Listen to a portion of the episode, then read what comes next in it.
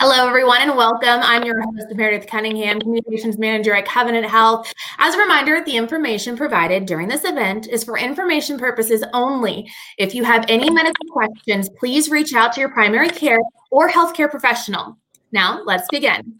Joining us during this live event will be Dr. Katie Hendley, neurologist, and Dr. Valeria Johnson, clinical psychologist, both from Covenant Medical Group. Today, we'll be discussing how mental health professionals and neurological experts have teamed up to embrace a new way to treat patients and their families while dealing with mental health as it's related to brain injuries and neurological healing. Ladies, thank you both for joining us this afternoon. You're welcome. Thanks thank for the invite. Absolutely. Well, let's start by having you each tell us a little bit about your role at Covenant Medical Group. Dr. Hendley, let's start with you.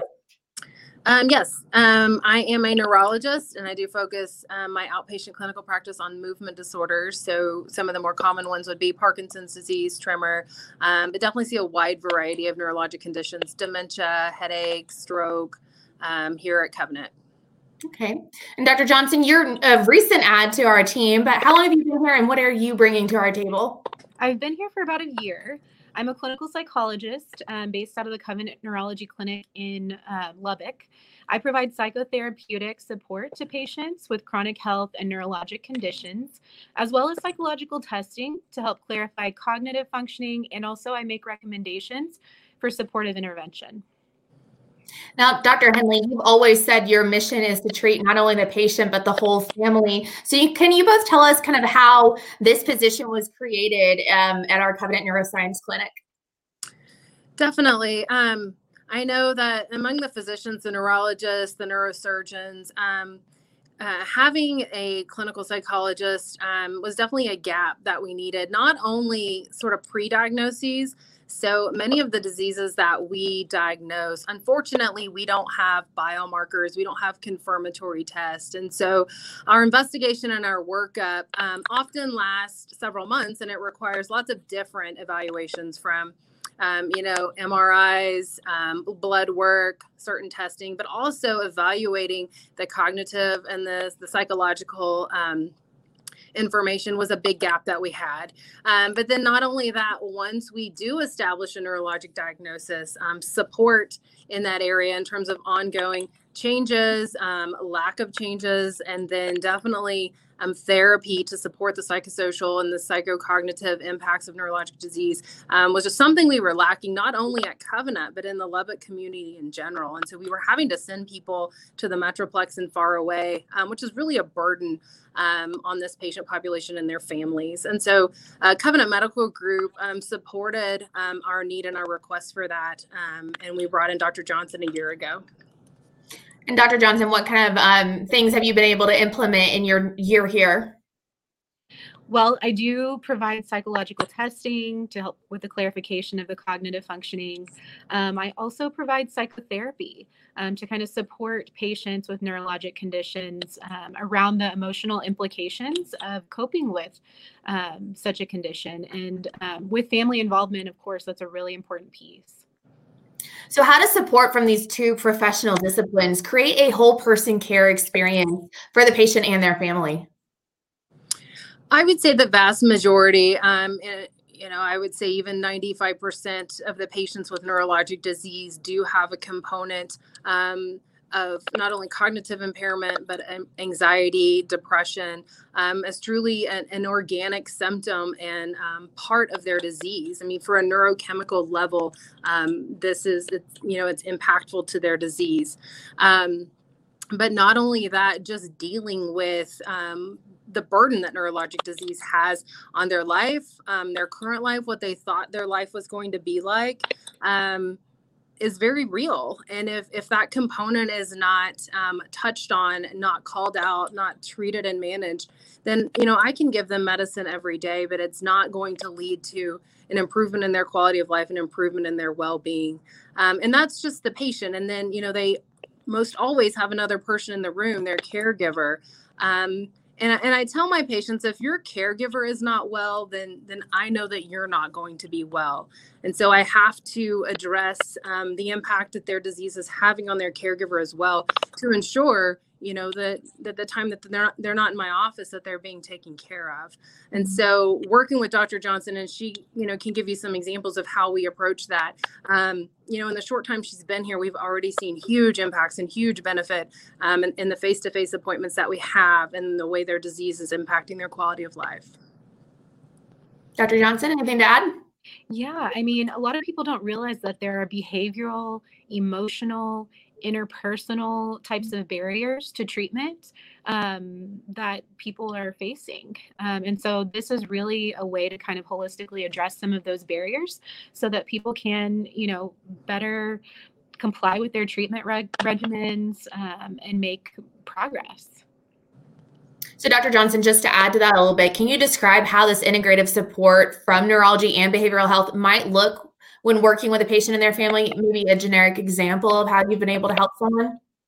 Yeah, yeah. In terms of integrative, um, we're really fortunate that here in our clinic, we're able to collaborate very closely and communicate. You know, we're right across the hall from each other. Um, we can discuss, um, you know, different patients' concerns. Um, we've even at times been able to um, address concerns together in the room um, with patients and make recommendations for treatment planning together as a team. Wonderful. I don't know if patients and their families realize, you know, what an impact of, say, you know, maybe a struggle with an adult child, um, a difficult marriage, um, you know, other social burdens that they carry, what that does to them on a physical level in terms of the impact on their health. Um, and so, we you know as i maybe sense things in appointments and or dr johnson may sense things in in those therapy appointments we're able to you know kind of call those out. And and maybe their treatment plan um, for the next two months is not to increase their medicine but it's actually you know to work on their wellness to work on their marriage um, to maybe reconcile with a family member. Um, and that that really does lend towards you know improvement in their disease. Um, and so you know without this relationship we wouldn't have been able necessarily to address those things another example is uh, you know talking about relationships communication strategies um, for communicating with a loved one um, who's dealing with a neurologic illness um, or communicating with a care partner um, also you know things like sleep hygiene um, that I work with patients on here in the office. Um, you know, often people will kind of go to, you know, sleep medication and, you know, that can help, but um, only so much if, you know, sleep hygiene is not taken care of. So that's, we do implement some evidence based therapeutic process, um, practices in order to help, you know, behaviorally make behavioral change somewhere Dr. Chris Rose, our medical director of the sleep clinic, is shaking his hands in the air for the Dr. Johnson. Um, yes, sleep is very important. It's not a luxury, it's a need. So, um, what information would you want a family to know about the services that are available in this clinic? We just want you to know that we're here but you don't have to face you know these concerns alone. It's a very difficult time of year. Um, if you need support you can reach out. Um, we even have telehealth support available for mental health um, services. So if your insurance if that's part of something that your insurance covers we have that available as well. And i would say um, you know i would hope that um, as we do uh, you know videos like this that we can sort of debunk the stigma of mental health um, and I would I would encourage um, people, you know, in my clinic, I sort of compare it to, you know, high blood pressure, um, which is a true medical problem. And if we ignore it and we don't respect it, um, the outcomes are not going to be good. I mean, so you do have to not only, you know, maybe accept medication, but also adjust your lifestyle because over the long term, if mental health is not addressed and treated not only appropriately, but aggressively, um, that your physical health just will not, you know, it will not be as, as best it could. So, you know, it's hard to come in and say, I feel like I'm anxious or I'm depressed or I'm struggling. Um, but this is, you know, your physician should be a very safe environment to do that um, and should be able to point you to getting the help and the treatment that you need let's dive a little deeper onto that and acknowledge the elephant in the room right now covid-19 um, what are the implications if someone is ignoring things that they're having either neurologically, physically, or with their mental health because they don't want to come to the hospital because of COVID 19? What, mm. what would happen if people ignore these issues and put them off? Yeah, um, that's difficult because I will even say, and my patients who are not ignoring it are still suffering from what you know what has happened this past year. Um, Dr. Johnson and I were having a recent conversation about just the loss of human connection that we're all feeling. Um, and she and I are still coming to work every day, but we have still lost human connection um, through all of the things that that we should appropriately be doing for COVID nineteen. Um, so you know, I would have a hard time um, hearing anybody say that they're not struggling with mental health and what's happened this year. I just don't know that that anybody could say that because it's just so far reaching. Um, and and so I think now's as good a time as ever to try and, and identify how everybody can improve their mental health. I mean, myself included, still trying to you know have this ongoing conversation of, of how can I improve my own mental health. So I would say it, it is affecting everyone, whether or not we admit it or not. Right. And I would just add that people with pre existing mental health concerns, which we just talked about, many people with neurological conditions are, um, are at higher risk of developing more severe problems during crises like COVID 19. Mm-hmm. Um, so, you know, for many people and many of our patients, the holidays have been a time that they usually look forward to. Um, you know, they feel less isolated during that time um, you know, but we're all feeling that isolation, and that can really exacerbate depressive symptoms or pre existing mental health concerns. Mm-hmm. Um, so, a couple of tips.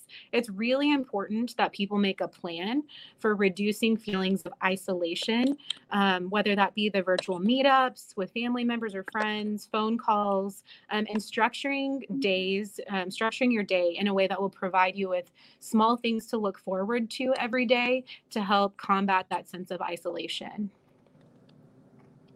I've found that my dog is a really good friend to have around right now. Hug the puppy. So,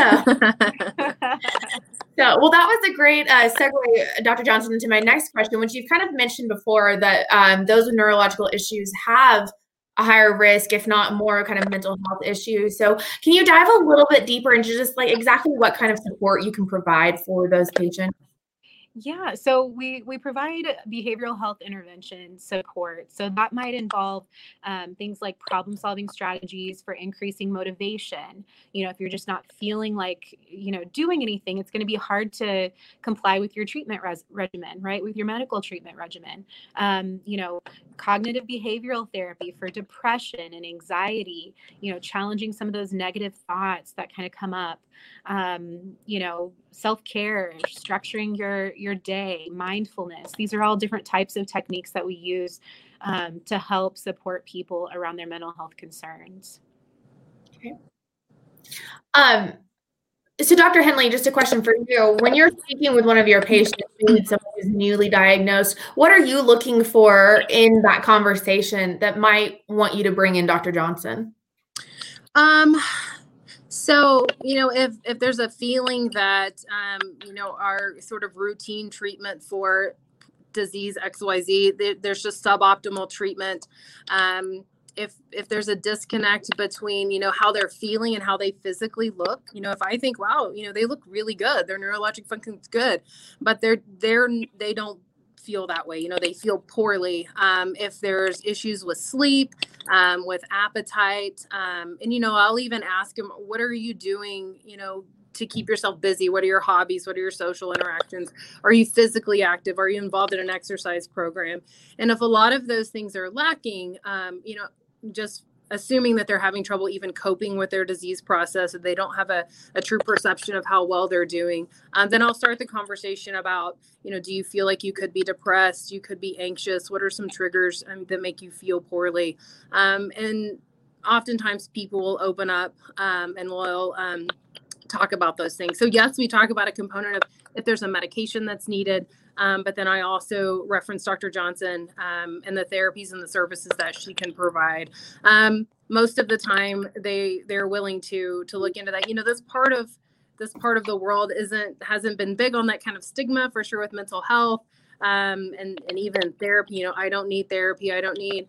Um, and so you know, it's more of it's not necessarily like couch therapy, but just coping skills. You know. Mm-hmm I don't know many side effects of talking to someone who could give you strategies and coping skills, maybe to make your life better. Um, and so you know when you put it that way a lot of times they they feel a lot more comfortable with that and then once they meet her um, and see how wonderful she is um, you know I, I, think they probably want more appointments than than she typically um, has them for so if we can just get over kind of that hump of you know feeling like um, you know they have mental health issues or that they need therapy um, it's it's very um, we see the results very positive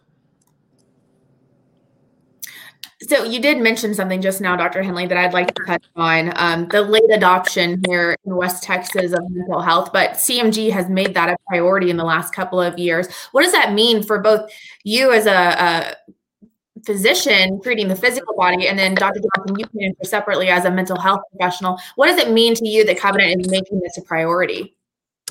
Um, yeah, it's definitely it's definitely a big deal. Um, you know, I think that you know Covenant sees um, that taking care of patients is more than just um, you know, if I can say this, you know, the high dollar things like surgery and expensive medications, um, that only gets us so far. Um, and so I really appreciate having um, an employer and a hospital that does care about about the patient. Um, and that's part of our mission and our vision and how we approach not only the people we take care of, but our employees as well. Um, and so recognizing that um, collaboration like this um, in our clinic. I hope it continues to extend to our other service lines, um, you know, and to reach other clinics in the community and the region as a whole. Yes, yeah, especially during this time, mm-hmm. during the holidays, during COVID. Um, you know, I think part of the mission is, you know, heal me, know me, you know and therapy a big piece of, of therapy is getting to actually know someone and what they're going through and um, sometimes that can be very healing um, to be heard and to be understood um, the other piece of the mission you know ease my way and this is another way to kind of ease um, folks way this year and just in general and Dr. Johnson, you just mentioned kind of our, our mission there, Know Me, Care for Me, Ease My Way. Um, we are a faith based organization. So, how are you able to integrate faith in some of the treatments that you do for those who that's important to them? Yeah, well, I'm in a, a unique um, kind of situation. I'm actually I was actually trained in a seminary setting um, where you know I learned about integration and techniques for integrating faith and practice, um, psychology practice. So I'm actually very very comfortable with integrating um, you know people's faiths um, or non-faith backgrounds um, into the work that we do. I find that people find a lot of meaning and healing and peace um, in their faith. And um, I think it, it, can be an important and very powerful uh, piece to to add to the treatment. So, Dr. Hendley, we've talked a lot about neurological issues and the things that people come and see you for, but can we elaborate a little more specifically on what exactly are people coming to see you for? Is it Alzheimer's, dementia? I know that's a common one and something that's very close to Dr. Johnson's heart, but, but what are people coming in with their neurological issues? What are they seeing you for? Um, so, probably my biggest population is Parkinson's disease. Um, I did a fellowship training in movement disorders, and so I and um, for reasons that we won't get into in this talk, we have a high incidence of Parkinson's disease in rural West Texas. Um, and so I do have a large population that come in. Um, I, I also see patients with cognitive impairment, dementia um, of different varieties. Um, so those are probably um, my biggest patient populations, and those would be considered neurodegenerative diseases. So that means inherent to those diagnoses means they worsen over time they progress over time. Parkinson's definitely in a physical way, in a motor way, in the way they move, um, but also in the way that they that they think, but also perceive their reality. Um, and then, you know, the cognitive impairments um, definitely in, in terms of their cognition and how that impacts their day to day life. Okay with that in mind, Dr. Johnson, um, thinking of the caregivers for those people, I took care of my grandfather when he had um, dementia. He lived with us for a couple of years.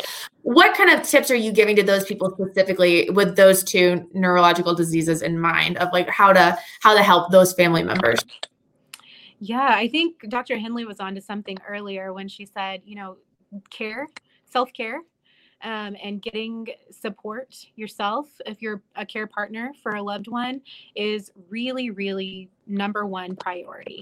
Um, you know, it, depending on the different different situations, um, I may make recommendations for behavioral types of strategies that can be used. Um, so, but but I think the number one recommendation is taking care of your yourself because burnout is a real thing. Compassion fatigue is a real thing um, you know, and you're walking along someone who's who's dealing with um, a very difficult life changes, and you're experiencing that yourself. So I think that's probably my number one recommendation: is do what you can to take care of yourself um, first. Put your mask on first, um, right? Like they say on the airline.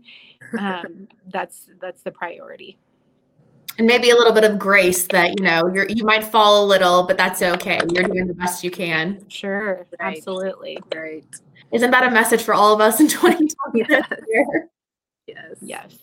Yes. Well i'm going to take a moment and just check and see if any of our um, viewers have some questions that we need to be answering.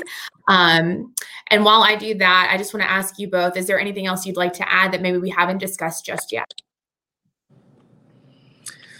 Um you know, I would just again kind of reiterate um, how the importance of mental health um, for all of us, and and definitely for those who have a neurologic condition or are caring for a family member with a neurologic condition. Um, many times, the burden of this illness can go beyond not only the a caregiver's physical ability, but also their emotional and their mental capabilities. Um, so, if somebody finds themselves, you know, irritable, um, kind of a shorter fuse some a lot of times those can be signs of anxiety and depression. It's not it's not somebody who sits and cries all the time. Um, they can be they can look a little bit different. And so um, just feel free to talk to your primary care doctor about it. i promise you they're talking about this a lot.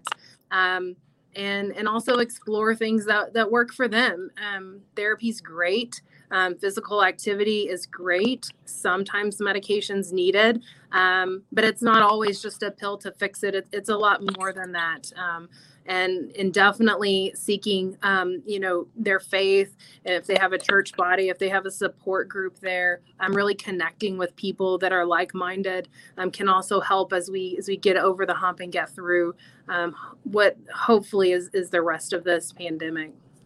Mm-hmm. Okay, well, it doesn't look like we have any questions at this time. Oh, we do have one. I apologize. Um, what are some self care techniques to do during the pandemic? And Dr. Hendley, you did answer just a couple of those, but maybe Dr. Johnson wants to elaborate a little bit more. Yeah, I think uh, pleasurable activity scheduling. So, scheduling your day to day activities in general and structuring your day um, is a really important piece of taking care of yourself. You know, when you're kind of sitting around and there, you know, you don't have anything specific to look forward to, you know, all the things you typically look forward to, you can't do anymore. It's easy to start getting focused on those things and getting yourself down. And so I would say schedule something every single day to look forward to um, whether that be as as small as you know making a smoothie or you know whether it, whatever it is for you watching a funny tv show um, or you know whatever it might be schedule something every single day for yourself to look forward to and structure your days. Well if you guys are making smoothies in the neuro clinic i need to stop by more you might add that. Also i would also add that there are a lot of free apps um, and free uh, even on youtube free mindfulness resources. Um, I, you know, that are out there for people that are guided exercises for mindfulness, um, for kind of uh, finding peace in the midst of the pandemic.